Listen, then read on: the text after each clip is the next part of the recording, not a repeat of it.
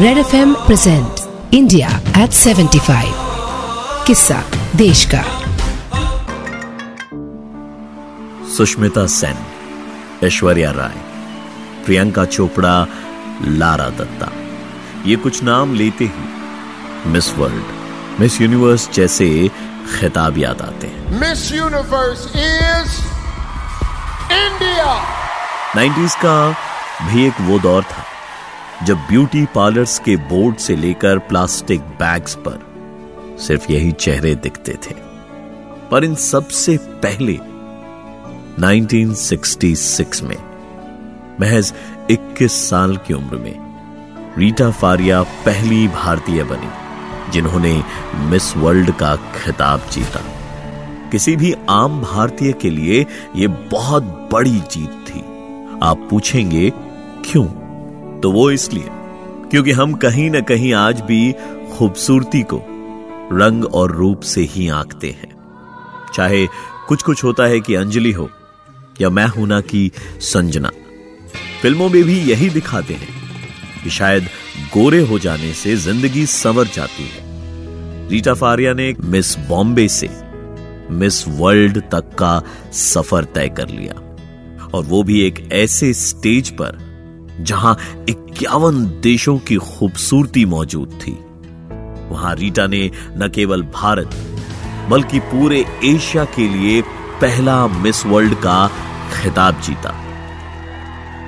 अब इसके बाद क्या?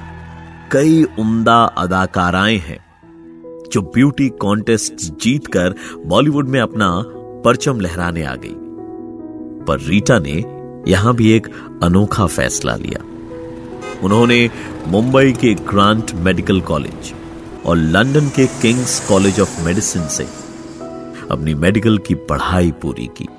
1966 में अपने शर्त पर ज़िंदगी जीने वाली इस भारतीय महिला ने सही मायनों में प्रूव किया कि खूबसूरती सिर्फ़ बाहरी नहीं होती।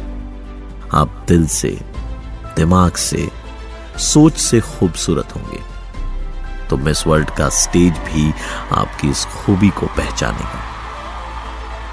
मिस यूनिवर्स 2021 हरनाज संधू का कहना है कि हर भारतीय लड़की फ़ैशन शोज़ में अपने इंटेलेक्ट से ही आगे बढ़ती आई है। अब दुनिया भी इस सोच को अपना रही है। इसलिए मिस अर्थ जैसे फ़ैशन शोज़ में यूनाइटेड नेशंस एनवायरमेंट प्रोग्राम पर भी चर्चा होती है।